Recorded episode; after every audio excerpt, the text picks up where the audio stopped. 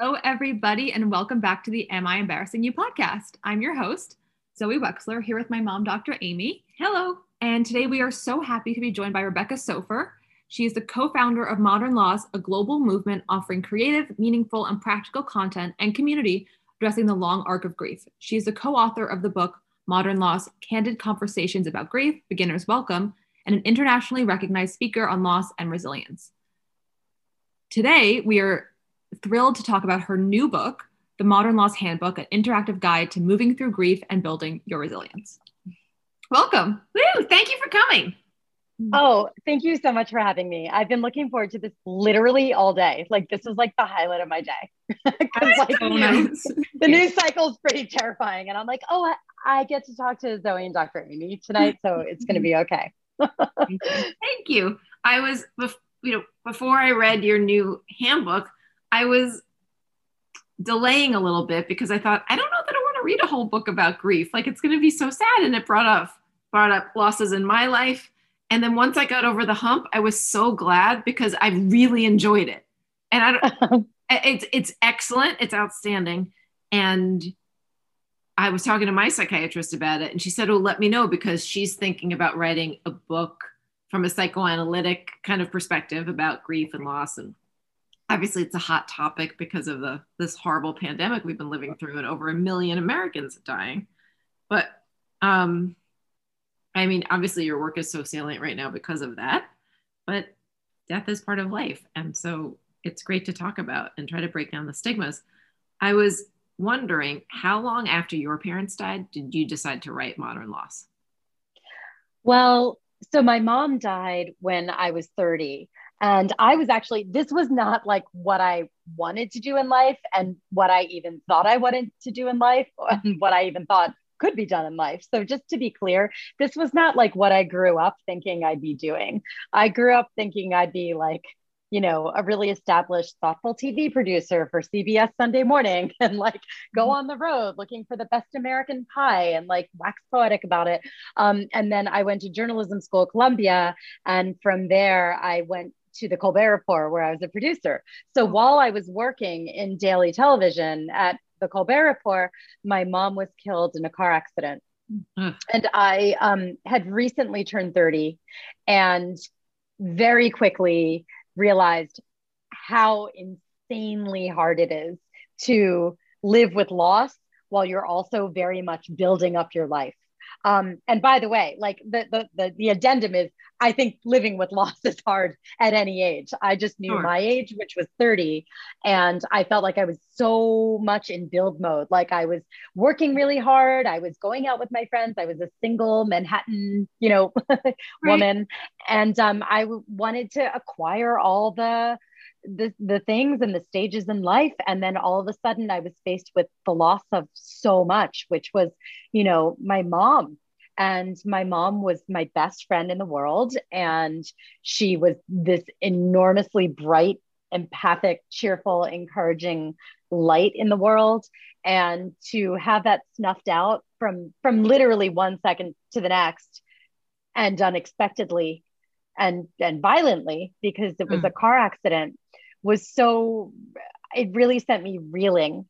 And I just realized how lonely it is to grieve when you're also surrounded by so many people who are like also in build mode and also rushing through their day mm-hmm. and trying to date and get a mortgage and all this stuff, you know, it, not just by the nature of how busy they are, but also because they probably, most of them don't have a lot of firsthand experience with profound loss yet, hopefully. And also because our society does a really crappy job of giving us the language to talk about it in ways that aren't like super creepy and depressing. So Modern Loss really came out of that sense of solitude and that sense of really wanting there to be something out there about grief, and not just like the first year, but like the long arc of it all that wasn't anchored in like clinical talk or religious speak or just like really lame platitudes. And so my mom died in two thousand six, and Modern Loss was launched, the, the online publication, in twenty thirteen. Got it. Well, something that I love about your new book is that it covers everything. When I was reading it, I didn't know what to expect, and it covers everything from creating a ritual to your physical and mental well-being and your wellness and like your day-to-day life and friendships and social dynamics. And like, it covers every aspect of your life that you wouldn't necessarily associate grief with. But of course, when you're grieving, it comes into every single aspect of your life. Like it just kind of appears there. And so I just love that it's not like a one-sided thing. Like this is how you deal with it, period. It's like this book is colorful. It has illustrations. It's funny. Mm-hmm. It curses. Like I was laughing out loud. Yeah. I just love that. And so can't, can't yeah. help the potty mouth, you know? I loved it. I absolutely loved it. It's just so real. It's like, this is a human being. And I just love that. Yeah. So when I was reading it, I was super surprised all the time. So what was one thing that surprised you when you were writing this new book? I think, well, first of all, thank you. Those are such nice things to hear. And it's really terrifying to write a book alone in your room, like during a COVID winter, which is what I did last winter, wow. you know, of twenty twenty, twenty twenty-one, uh, when you're surrounded by like news of death and sickness and like a terrifying election. Um, and you're just like trying to have this tunnel vision and focus on trying to share what you have learned about loss. Um, and also what like your community has learned. Um, So I appreciate that it's resonated with you. And um, I think that the thing that I learned the most while I was writing it was I actually had an idea of what I wanted the book to look like. And that's how I sold it. And there was a proposal. And this idea has already been in my mind for years. Um, I wanted to write it even before the pandemic, but, you know, just it didn't happen. And while I was writing it, um, all this other stuff started coming out. Like all these other ideas and all those, you know, these other directions. And I kind of started freaking out a little bit because when you sell a book, you're supposed to deliver the book that you said you deliver. Mm-hmm. Um, and I called a good friend who's, who's a very established writer and a very funny person. And he totally understands modern loss and why I do this and the ethos. And he just said like, back, just like, let the book be the book. Like, just like, let it come out. Like y- you may think, you know, what it is, but like it knows what it is. And so once I kind of uh, gave myself permission to just like kind of fly my flag, like whatever was coming out of my fingers, um, I felt a lot, I don't know, it just like felt really good because it felt like um, I was really writing without any scruples or any embarrassment or any, you know, like, I think we're so self-conscious when we create things, we're so nervous as to like how other people are going to perceive them. Mm-hmm. Um, and I feel like when I had this conversation of like, you really just, you cannot try and control this. Like it, it's already, it, it kind of exists. It just has to come out of you. Um, that felt really nice because it was already in the throes of a period where it was being proven to us time and again that we don't have a lot of control mm-hmm. over our day-to-day, over the world, over what's going on. Um, and it just kind of removed like whatever scruples that I had while I was writing. Like it removed whatever self-consciousness I have had in other projects. And it just let me feel like, you know, I'm just going to say what I have to say because I'm lucky enough to be writing a book that at least like a publisher wants. And I think it'll resonate with at least one person. Me. You know, you know what you did? It resonated with both of us. So you already had two. Yeah. So it yeah. started off, how how much did it change or how did it change over the course of you writing it? You know, I think I just kept adding a lot of sections that I wasn't, you know, there were just, there were sections that did not even exist in my book proposal that while I was writing, I remember it was like even, it was like a day before my my manuscript deadline. And I'd had a year to write. And I added like an extra two thousand words on some tangent that I like all of a sudden realized I felt very strongly about. And I was like, oh, like, who cares? Like, what was that? Just, what was the tangent? Um, oh, it was um, the arigatou meiwaku. Um, it was like this Japanese term that, and oh my gosh, I'm gonna, I did learn how to pronounce it correctly. And I learned it very well for the audiobook, but it's a term for, I think it was in the friendship section. There's a whole section on navigating uh, social dynamics and negotiating them and intimate relationships uh, in loss, because it's something we really don't talk about that much. Like the fact that we do kind of lose friends in grief. Um, and it's not really about us. It's about like why society, how society does a bad job or what they can't handle or whatever.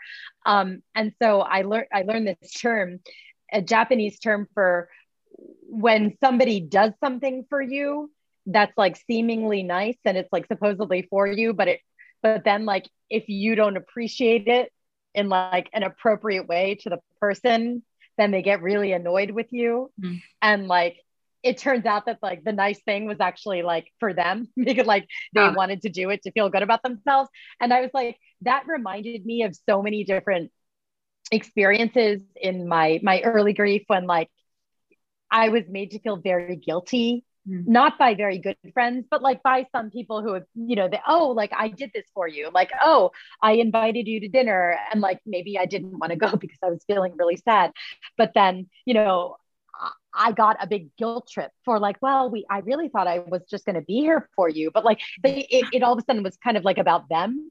Yeah. That's um, not someone you ever need to have in your life. Goodbye. No, you don't. Like, don't ever do that to someone. Or like, hey, like I've, you know, like I've, I've, I've helped plan this memorial for you, and I need you to proof all of these cards by tomorrow. And if you don't, then like, they're not going to be printed, even though you didn't ask for them. Um, and so like, I feel like you're when kid. you're grieving, you know, like everything is so overwhelming. So when people put things on you, it's just like they shouldn't, because you can't handle it. Um, and so I just learned that term, that Japanese term. And I was like, oh my God, I finally have a term to describe this whole experience. And so I added that section. Um, and it was just a delight to write. That's great. I love it. Yeah. I love that. I, I love the sections, the ten people you meet in hell. Oh, love. Yeah. Yeah. So that is actually um, very, I would say like, I don't know, five percent of the book. I, that was, I think I took two pieces from the Modern Loss website that had been published, because they were just so incredibly good. And I asked the contributors if I could include them in the book, because they could, I could not say them better than these women did. And this woman, Erin Donovan, wrote that piece, The ten People You Meet in Hell. Mm-hmm. And oh my God, did she get it right? Or did she get it right? I thought it was excellent. And also the real and imagined bullshit you might hear. Oh, yes. Can you tell yeah. us more about that? Yes. So the real and imagined bullshit you might hear, that is also in the friendship and social dynamic section. And that is a whole section that I wrote based on personal experience and the experience of so many people in the Modern Loss community who, that I've learned from over the last eight and a half years of, um, you know, there's so many times, not just in like early grief, but like as we move through our loss, when we'll be in conversation with someone and someone will say something to us and we'll be so stunned by what came out of their mouths that will either be like deer in the headlights or will burst into tears, which like, hey, hi, me mostly. Um, or we'll just, you know, say something that maybe we wish we hadn't, we'll bumble or whatever. And then later on we'll be like, God, I really wish that I would have said this, you know? And so an example, I think I have that section open. Let's open is, our um, like, like we're in school. Oh, let, let's keep open. I love going to the text. I have to say the way that the cover of the book feels is so soft. It's so tactile. Isn't it so, oh my God, so soft. I literally Gorgeous. sit and I kind of like, it's so soft. It feels like, I don't want to say suede because I think it, it's almost soothing. Like, I think it's soothing. It's very soothing. And so when I got it and I held it, I was, I was very soothed, and I was like, this is exactly the way that this book needs to feel. Like it needs to feel literally soft. Um, and also hard, and it's a hardcover. And yeah, that's like yeah. kind of a nice metaphor, you know, for this whole experience. Like loss is hard as hard as shit, you know, like it really is. But there is a humanity to the experience because it is one of the most natural human experiences that you can have. And so the reason that the book is like colorful and illustrated and in bright yellow and all that, and like there's, you know, obscenities and whatever, is because you're still a human person, even though you're living with loss or you're grieving, you're still you. You still have a right to like read something that makes you smile sometimes, makes you feel warm, makes you feel like whatever you're reading, even if it's about really hard things, isn't going to bite you. And that's why the book is like this, very purposely in like a very friendly, conversational, sometimes tough, lovey, you know, tone. Yeah. Yeah. So which page, teacher, so far? Oh, oh gosh. Well, let's see, page, it's like very dark in my room. Um, page one seventy-nine. Oh, here. Okay. I have oh my gosh. Look at this. Oh, we folded that. Ah! Look at that. It's like we're in, it's almost like we're all Jewesses on a podcast. Shocking. Okay. So this section is called Real and Imagined Bullshit You Might Hear. And I started by saying some may seem extreme, but these are all comments that have been made to members of the Modern Loss community, including myself. Um, and then I, I go into the, you know, like, I basically challenge people to write what they think their response would be if someone said something like this to them, because this stuff is said in various iterations, you know, and I want people to feel like they've thought it through. And so if they are ever in a, an encounter like this, they feel like they might actually have a response that rings true to how they actually want to respond, as opposed to like deer in the headlights. And so just here's just one. Um, I appreciate my mom so much more now. And this has been said. Knife to me in the chest. Literally, literally multiple times. Like, not kidding, not joking. Rebecca, oh, like I, I just, you were so close with your mom, and I know how much you miss her. And I just, God, I, my mom is like my best friend. And I feel like I appreciate her so much more. And by the way, I am so happy that this person appreciates their mom. Like, I want mom, I am a mom. I want moms to be appreciated, but I don't exactly know how the through line of like, I know that you're shattered, and I'd like to share how much I appreciate my, my very much alive mother is going to comfort me. That's, that's, um, insane. That's insane. Yeah. So I put that as an example. And then I said, what I really want to say, oh, wow, I'm so thrilled that my excruciating, violent loss of a person who will never meet my children and who was one of the two people on earth who loved me unconditionally served as a helpful growth opportunity for you. Yeah, yeah. Thanks for complete, thanks for completely bypassing my pain and turning my loss into a catalyst for your gratitude. See you in hell. X O. And like, obviously I do not have the ovaries of steel to say that to someone, but what I will probably say, and I put this, I'm happy that you and your mom, ha- that you have your mom in your life and that you have a great relationship. But when you say that, it's kind of hurtful and emphasizes my loss.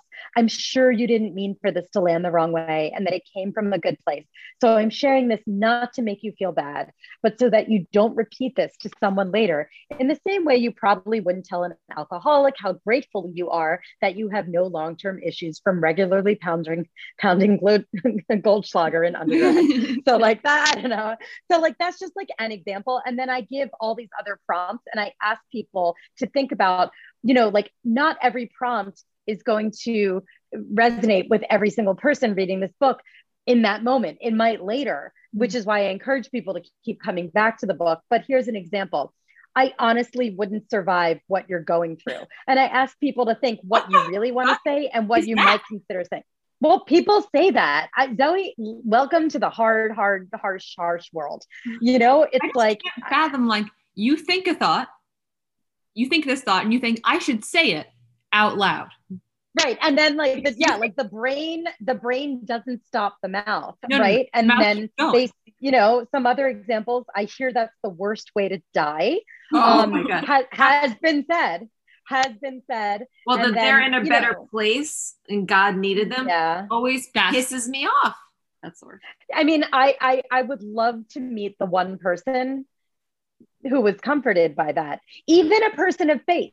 I seriously doubt that in, in early excruciating days of grief, that even many people of faith are, are solely wholly comforted by they're in a better place. I think they still would rather have their person with them. That's what I'd wager. What and so, the, you know, some other, at least you, like, already um, have, you have other healthy children or you have a healthy child. Yes, what the, yes. F- that just, you know, there, I think we all know people who have had miscarriages, stillbirths, you know, infant loss. And like, people say this because they don't know what else to say. It doesn't make them awful people. It just makes them grief illiterate, because we are a grief illiterate society and we have to get better at it.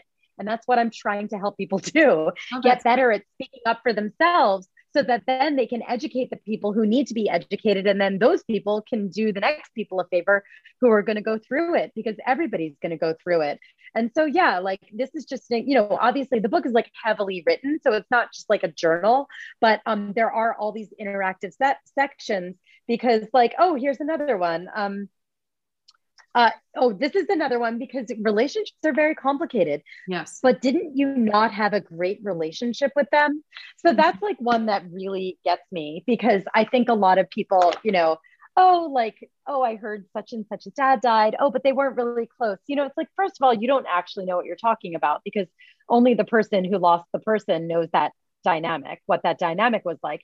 And also, even if you weren't really close, that could be extraordinarily painful, because there could be a lot of what ifs and if onlys and, yeah. and like, oh, we'll never resolve these things. Yeah. Um, and so it just takes like shutting up for a minute before you say something and thinking, to what end am I saying this?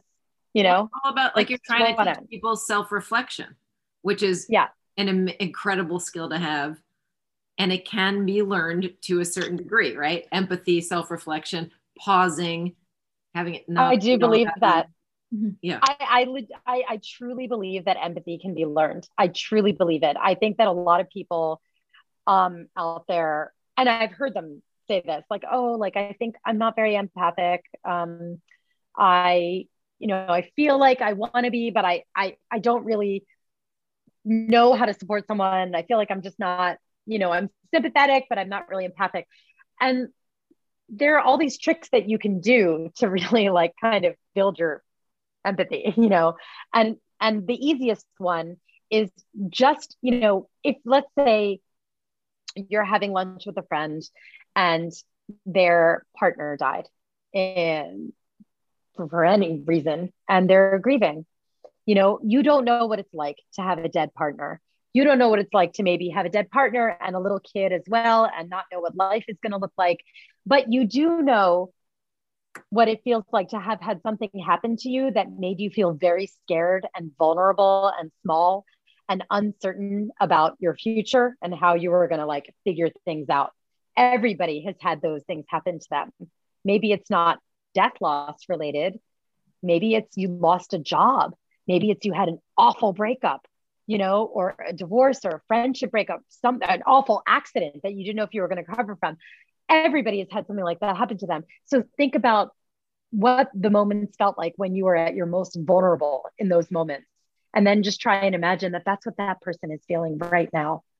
And that really does enable someone to kind of meet them at their level when they can imagine that. That's when you really are imagining yourself in someone else's shoes.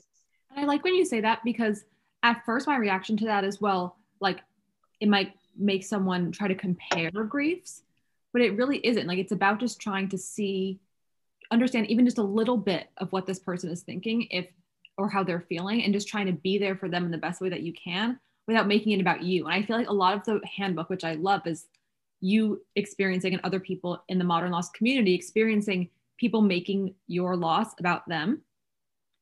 And so just genuinely, like your book also is very unjudgmental, which I like, um, because yeah. like, let's just get back, let's be interactive. Let's write down some stuff. Let's see it on the page.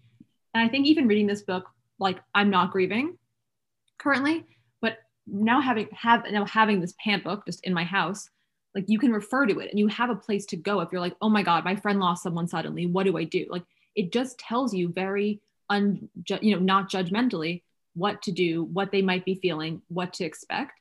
And I really like that. It doesn't make you feel guilty for not knowing. Right. I mean, because you shouldn't. It's, by the way, it's, it's not your fault for not knowing, right? Because thank goodness you don't know. I don't want you to know what grief feels like. Um, I do think that all of us knows what grief, all of us know what grief feels like because of the pandemic and everything it's taken from us. Mm-hmm. Um, you know, but that's, you know, those are other types of griefs, yeah. um, but they're all valid. But yes, I mean, I, I wrote this book very, very focused on the fact that it's called a handbook. It's not called a how-to, yeah, because I'm not going to tell you how to do things. You need to do grief and you need to live with your loss in a way that resonates with you. And I very specifically say, not every section of this book, not every page is going to, you know, fit with what you you need. And maybe it will in the future, maybe it won't. But this is a book full of things that I have learned, um, you know, that have helped me to figure out how to stay connected to my people, stay connected to myself, and stay connected to the world around me. Because when I have figured out how to do those three things, that's what's really enabled me to get, get to a point where I feel like I'm building that post-traumatic growth mm-hmm. and figuring out how to kind of create some meaning in the aftermath of this mess that yeah. has happened in my life. Sure. Um, and so pick and choose, like try something. If it doesn't work, try something else.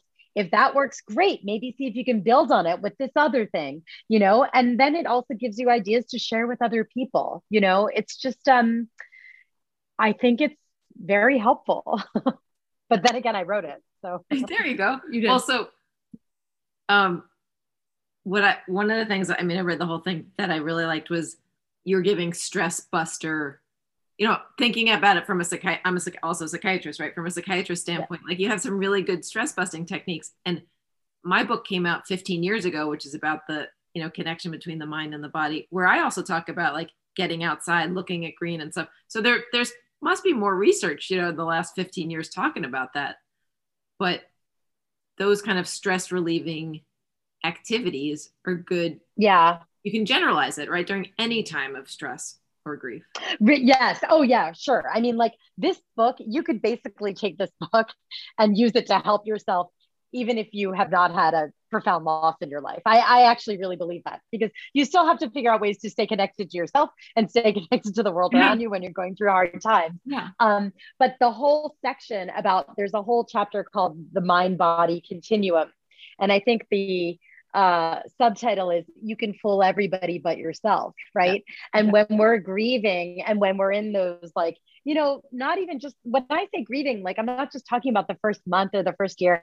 I mean, I really had a hard few years after my mom died. And then after my dad died, it was really hard going. And year two for me was harder than year one after my mom's death, because that's when everything felt so permanent, you know?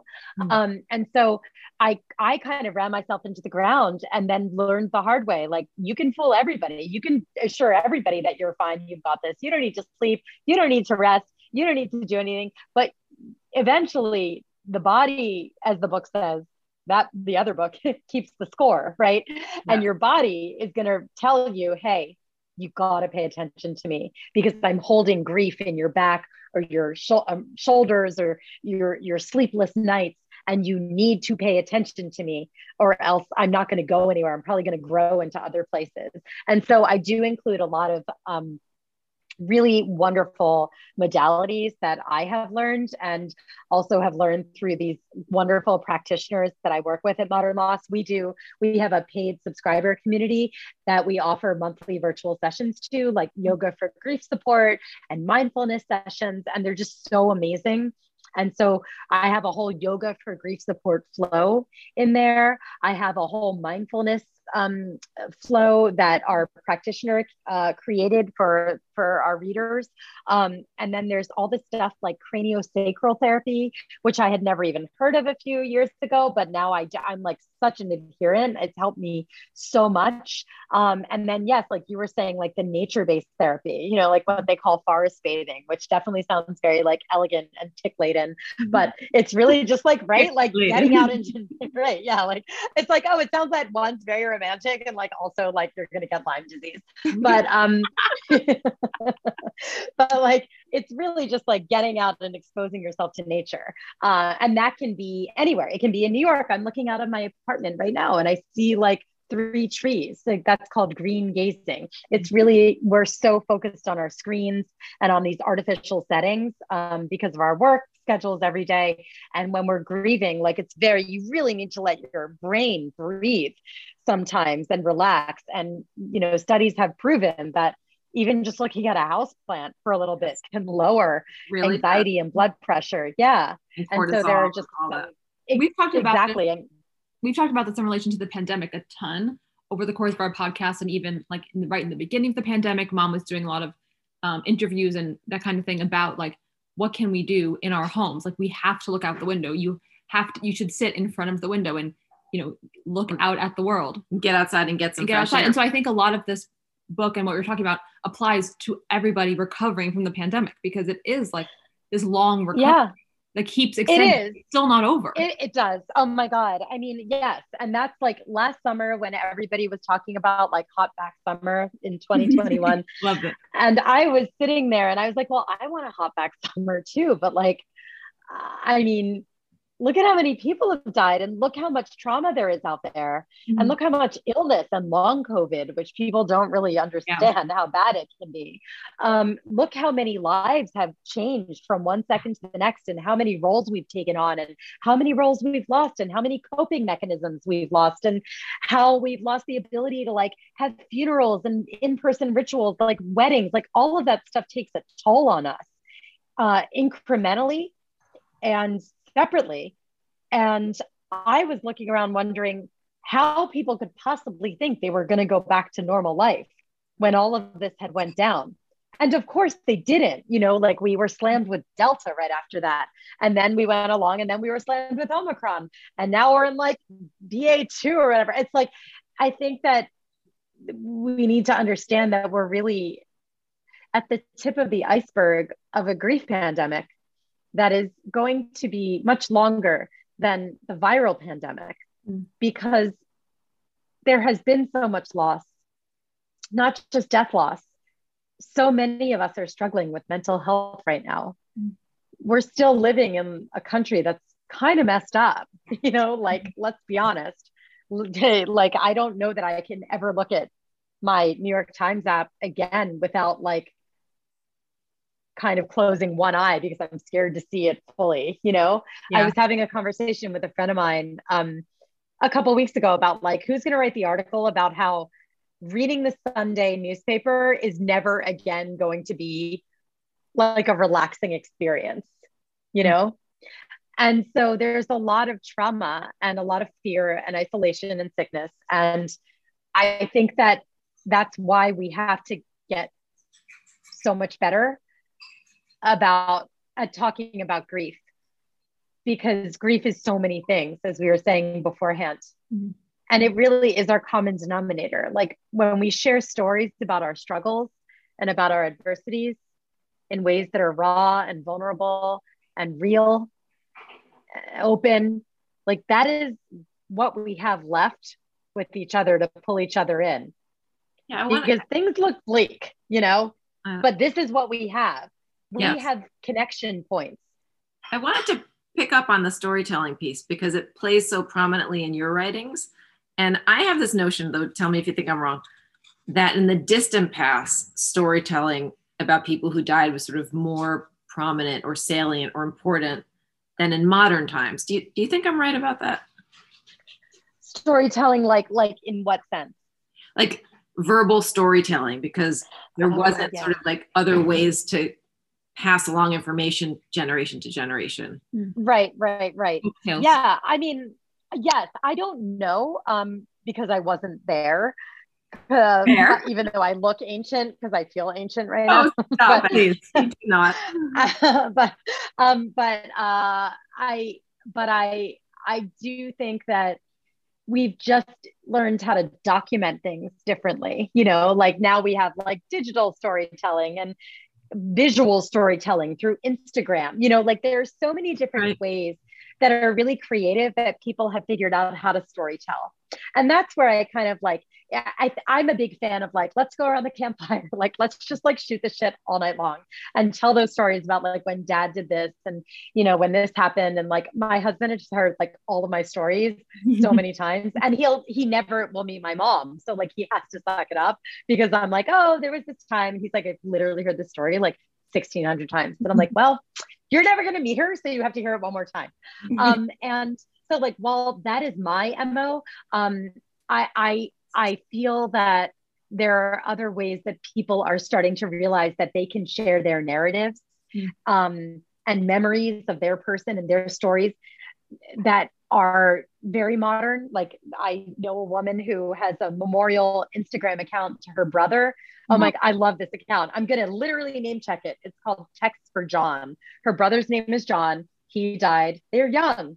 And she, it's not a memorial. It's not like pictures of John. It's right. like the stupidest, funniest things that she finds around the internet. Like the dumbest effing memes that are so funny and so clever. And like, I followed this account and I laughed so hard. And she's like, cause I can't send them to John anymore. Oh. So I, so I created this account because this is what I would have shared with him. And I think it's so great. because that is her storytelling about who her brother was, you know, yeah. like I would have shared this with him. And then by extension, it's really nice because um, I feel like I'm a witness to her loss and her person, yeah. even though I'm never going to meet her person. And there are a lot of neat examples of that out there. Yeah. I, we really liked your recent Times article, Time, sorry, Time Magazine article uh, about the pandemic death. And I'm going to quote oh. you. You wrote, quote, talking about how we're feeling, how we're coping, what we miss about our person or possibly people lessens the burden of sadness. Sharing memories keeps those we've lost present in our hearts and minds and reminds us that the intensity of our grief is a sign of having loved deeply. I love yeah. that. I like that make total sense to me, but why is there such a stigma about talking about death? Like, is it because, just, you don't, you don't, yeah. one doesn't want to talk about it because then it can't happen to me, like an avoidance thing? Like a, it's a contagious thing? Ding, ding, ding. That's one of the reasons. We definitely don't like thinking that, you know, it can touch us. We think maybe if we don't talk about it, it's like we can control it from happening to us. Yeah. And you're the psychiatrist here. I'm not, but like, I don't understand. I mean, I think that's just like how we think we do. We're just think about like, you know, when you read about or somebody who was murdered, like there's this morbid fascination with like the story, like, yes, like mm-hmm. people love like true crime podcasts, mm-hmm. but that's the, the, the fascination of the story. But when, when you're really trying to imagine what it must be like to have a child who was murdered, for example, you don't want to get too close to that. Something pulls you away. You're scared because you don't want to imagine it happening to your family, to your life. And you feel like maybe if I learn too much, then I'm exposing myself mm. to that. I think people feel like that. Also, I feel like people just don't like to be reminded that they have a limited time on earth. You know, it's very simple. They don't like to be reminded that they're mortal. Um, they don't like to think about death. They don't like to, I don't love thinking about death. I mean, like, you know, but I, I do because I, I, I know we're going to die. Um, I don't think about it in like a morbid sense. I mm-hmm. think about it more in like a, how can I use the time that I have, you know, like that memento mori, you know, have you ever heard that Latin phrase? Yes. Um, you're, it's like a reminder, like you're going to die. Um, and that is, it sounds like a downer, but it's really meant to be a motivator. It's meant to yeah. say like, hey, like, go create, go live, go suck all the joy out of life. Like, go do your thing, fly your flag, you know, um, start the company. Like, who cares? Like, you're going to die. So like, just do it, you know? And so um, I think that, you know, people don't like thinking about that limited time. And then I think that another reason is really that our culture has done an absolutely abysmal job of preparing us to talk about this stuff. And so we don't like talking about it because we feel like we don't have the words. We don't have the language. We say things like I just said, which is at least you can have another baby, you know, like, or, who the or like, fuck says that, you know, but you, people do. We're huge Hamilton fans. So we love how you ended the article with quotes from It's Quiet Uptown. That's the first time I saw Hamilton. I was in high school. Like when it first came to Broadway, we were very lucky. Okay. To get these. You're like making me feel extremely old right now. Sorry. And um, you, how about me? Yeah, she made me. It's just like seven years ago. She and, um, she she truly looks your age, and it's annoying. Oh, thank you. Okay, that's kind of rude. Um, I'm kidding. I'm kidding. I'm kidding. I'm kidding. She does, and it's extremely cute. Um, and like after that, It's Quiet Uptown hit me so hard at, at like yeah. sixteen, and they're like, and the lyrics in that song are so simple. It's like, can you imagine? Like, can, just can you imagine? That's like the refrain in the song that just really stuck with me. And when people say to you, I can't imagine, how that's so unhelpful. Right. And that is like a crazy thing to say to someone. Because it isolates you. I can't imagine. So you're alone with this. Right. Yeah. I mean, yeah. The whole like thesis statement of, of that essay that I wrote for Time, which was, I think it was like their lead essay in, in, in, in last week's or two weeks ago issue about hitting a million COVID deaths yes. in the country. So yeah. This article brought me no joy to write. I normally love writing, and I, I literally hated writing this piece. It was such a sad piece for me to write and to think through. And it made me really angry to think about the, all the destruction that has happened.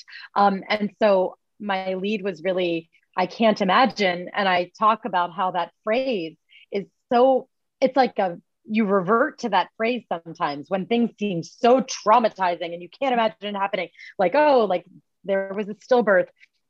Oh, your mom died in an awful car accident. Like, oh my God, I can't imagine. And it's like, I get it. Like, I get it. Like, you don't want to imagine, right. But you can imagine. That's like you're, you're saying you can't imagine because you're imagining it and you don't want to. So you you can't imagine. It's um, like and saying I'm not really no offense, to, but no offense really means right. offense.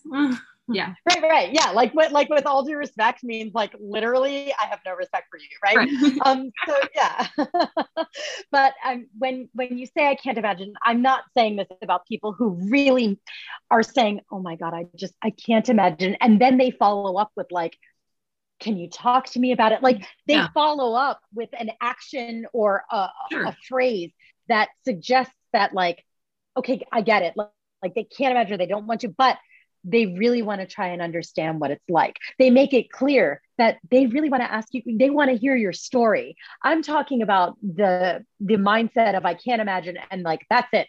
It's yours, not mine. Right. It's yours. It's your thing. It's your grief. We're not going to share this.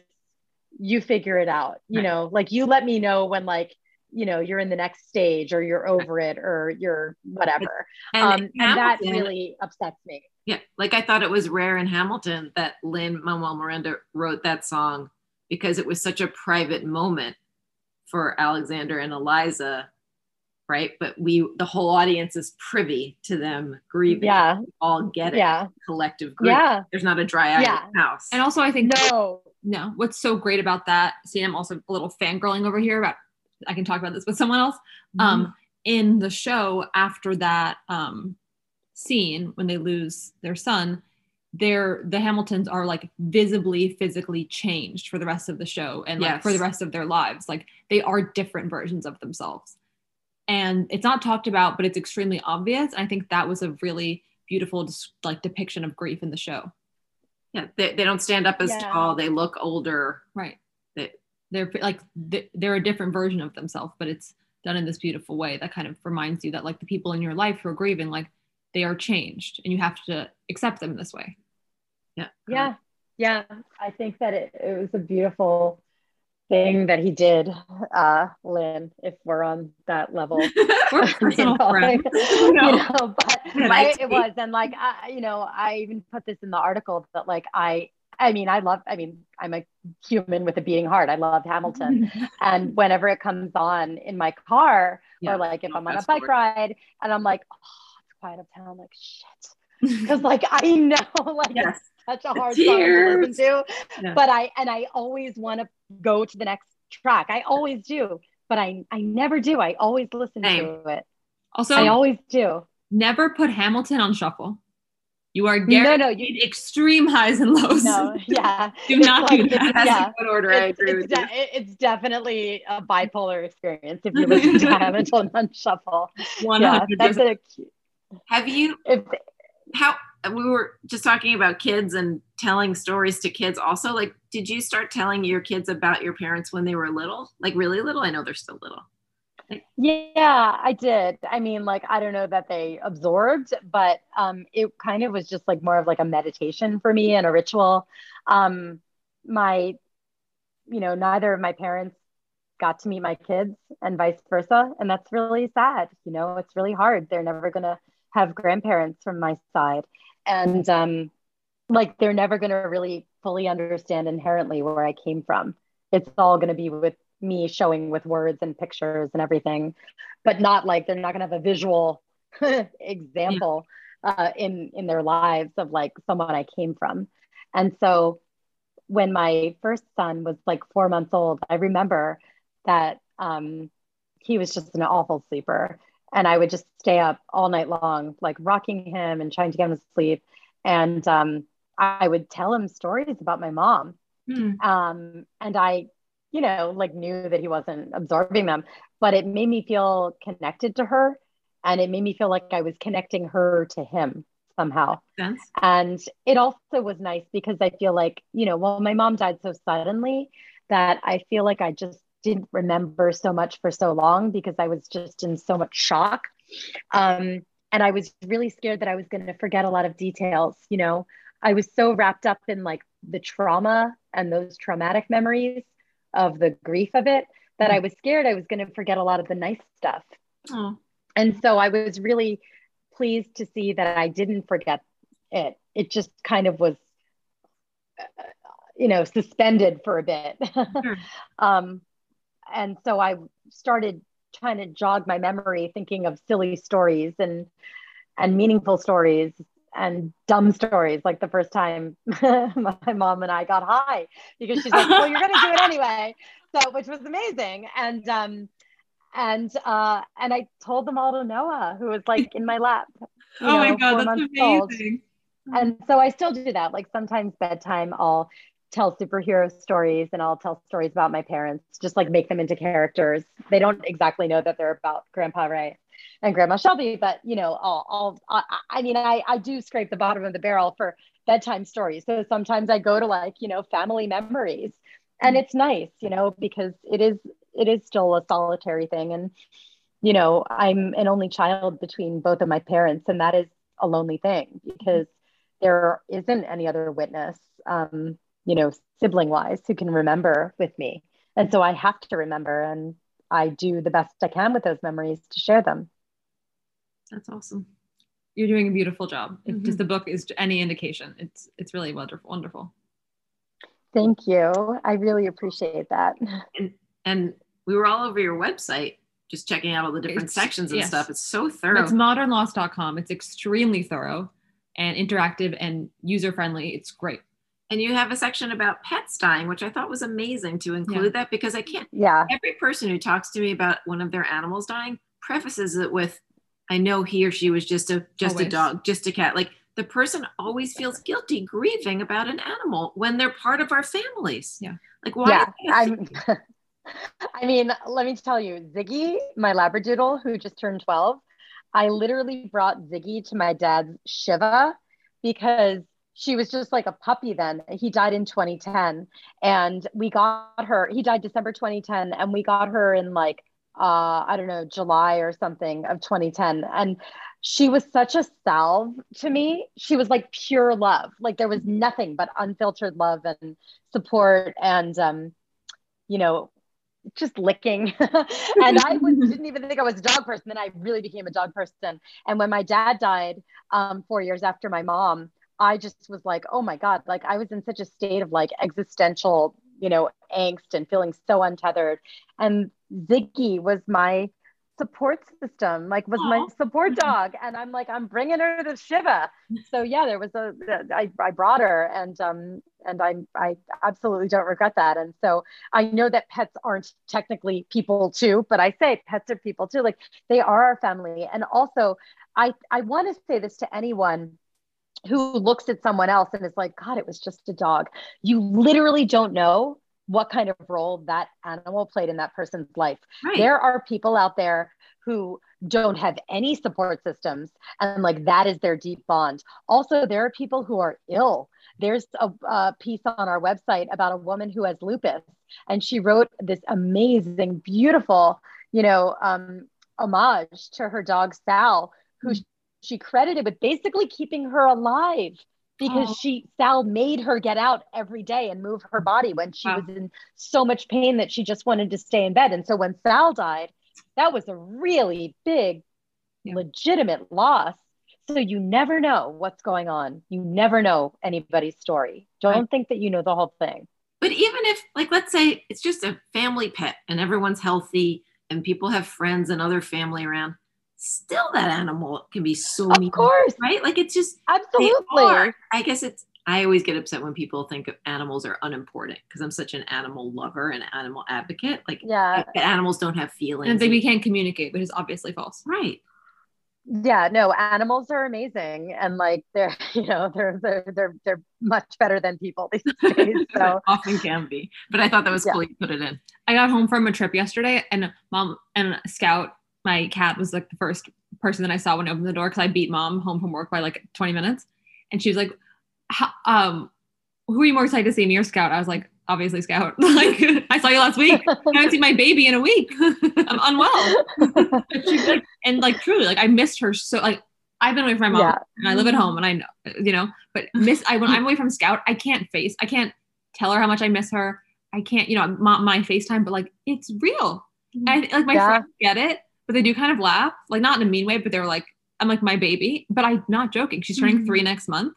This, like, she is my like ball of love and happiness. Like, it's just, it's not a joke. No. And what she symbolizes when we moved and all that stuff. Yeah. All right. Okay. So we love your section on in the book. We keep talking about the book, and you too can read it on mm-hmm. May seventeenth, but we'll talk about that later. Um, mm-hmm. On A Grief Day Off. G D O. Yeah. Which, G D O. Which is great. Make it a um, thing. Make it a thing. Hashtag G D O. G D O. Yeah. one hundred percent. And so under the eat section, we love talking about food. You suggested having your favorite childhood cereal. And we always ask our guests, what is their favorite breakfast cereal? So please enlighten us. Oh my God. You're going to think I'm so lame. I'm, I can't believe I'm going to share this in public. We're not judgmental. Uh, all right. It's grape nuts.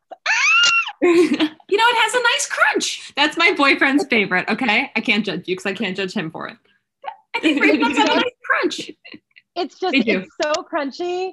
And so I'm not, I'm not a big, so I'm not a sweet person. Like mm-hmm. I don't, I'm, I don't like sweets, but if we're really going into it, so I didn't really have like sugar cereal growing up. Um, mm-hmm. It just wasn't my thing, you know? Uh, but I would say that like, yeah, if we're going to go, like if I had to choose my top three, let's go yes. top three. Grape nuts. Um, if I'm really feel like, I haven't done this in years, but now talking about it, I legitimately want to go downstairs and buy a box of this. Golden Grams. Yeah. We love Golden Grams. I'm love. sorry. I just, oh, they're so good. They're so and, good. Um, they're so good. Golden Grams, grape nuts. And, uh, you know, I know it's like, it's it's the O G, but Rice Krispies. I mean, I'm sorry. I, I really love, love them. I love a Rice Krispie. I love Snap, Crackle, and Pop. And, and pop, and pop. I, was, okay, I was in Mexico on vacation. And what I had for breakfast was chocolate Cocoa Krispies. And I could have had like anything, like anything at this breakfast. And I had Cocoa Krispies. Yeah. I mean, as you but they evoke such childhood memories, right? Exactly. They Nothing evoke more childhood memories. Exactly. I mean, that's, and that's like, you know, whenever I am feeling like, that's the whole thing. I talk about Grief Day Off, like, and it's really just like a push for like advocating for your mental health. And hey, this is Mental Health Awareness Month. So it's good to talk exactly. about this stuff. Right. Um, you know, and so when I talk about Grief Day Off, I'm encouraging people to like check in with themselves and like really take a grief day off sometimes. Sometimes you really need to feel griefy, you know? So like eat the Cocoa Puffs if that's the comfort thing to you. Eat the Rice Krispies, eat the matzo ball soup. Or the ramen, if it reminds you of your mom or your grandma or whatever, you know, if it brings you back to time where you felt safe and felt like everything was okay, you know, do whatever you need to do. Um, I have a really good friend who's a trauma therapist, and she always says that sometimes self-care looks like getting the bacon cheeseburger. And like, I really love that you like said that. that, you know? Yes. It's because true. Sometimes it does. Like, you don't have to like always like meditate on a hill to be taking care of yourself. Sometimes totally. It looks like primal screaming or looking really pissed off or like watching, you know, um, what do I want to watch tonight? Oh, I already finished the whole Julia. We episode. haven't started it yet. That's our next thing. It's our next thing. Did you oh, watch good. Bridgerton season two? Duh. Yeah. Okay. Like I have, obviously. I have nothing. I have nothing that's like not traumatizing left to watch. Um, maybe, maybe you have some, some good. I mean, I, I got through Severance because that's a very grief show. So, um, yeah, uh, there is. You watched I, Ted Lasso. Can I recommend? Right? Yes, okay. I've watched. I have watched Ted Lasso. Um, can I recommend one episode to people who, I, I the best. recent episode on T V about grief that I've seen. Yes.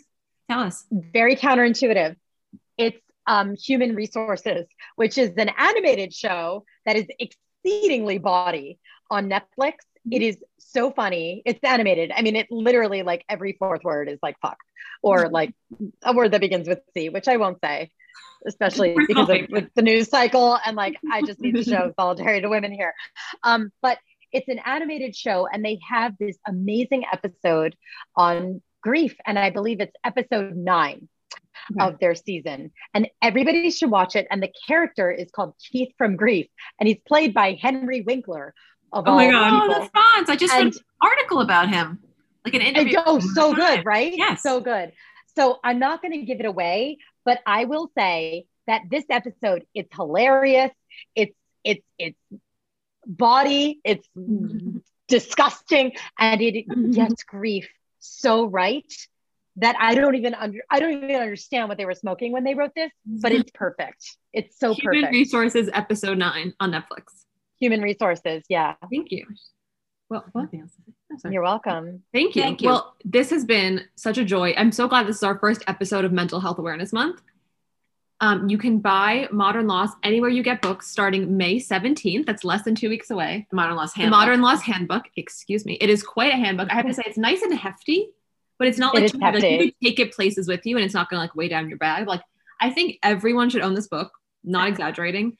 I get, grieving or not, like you will learn something and it will be useful to you. And this is kind of what I say to people, like my friends who aren't in therapy. I'm like, but you don't want to look for a therapist when you're in a crisis. Like you need to have someone there for you, because something is going to happen and you need someone. And I feel like this book is the same. Exactly. Exactly. I, and there's a whole section about therapy where I say like, yeah. you know, it's, it's better to take care of yourself before you're in crisis one hundred percent than like the moment of crisis, you know, like yeah. you have to view things like therapy and like, you know, caring for your mind and your body as kind of maintenance things so that when the shit hits the fan, which inevitably will, you'll be maybe in a position to kind of deal with it from with a little bit more resilience and wherewithal and mechanisms than you might have had ordinarily. I agree. So tell us where people can find you other than in your new book. Uh, well, I am on the intranets at Rebecca Sofer with two F's um, and also at Modern Loss. So we have a really lively uh, Instagram account and of course on Facebook and Twitter.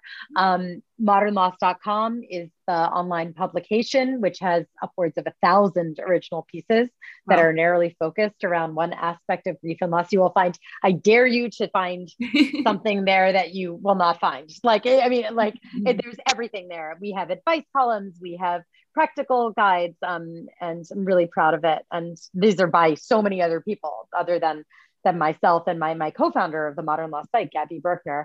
Um, and then also uh, I run a newsletter on Substack, the Modern Loss newsletter, which is modern loss dot substack dot com, which is kind of a monthly deep dive um, conversation with a notable figure about loss and grief. And we get really into it. And I think it's really awesome and funny and moving and thought-provoking. And you can subscribe to a, a paid level as well, which enables you to um, access our virtual sessions and our peer-to-peer support group. And there's a lot going on with Modern Loss, you know. The more as the more there is, the better, I think, in this. In this yeah. yeah. And it's all free, except for that paid subscriber level, um, which really is just enables us to give all of our content out for free for all. It, it's all accessible to everybody around the world. Yeah. Thank you so much for being here. We are so excited to for everyone to get your book. We'll share, you know, the links and everything the day it comes out. But Modern Loss Handbook out May seventeenth. Follow Rebecca on Instagram at Modern Loss. Thank you so much for being here. It's late. You've had a crazy day of interviews, but we really appreciate it. Thanks, Rebecca. No, thanks so much. This is the best.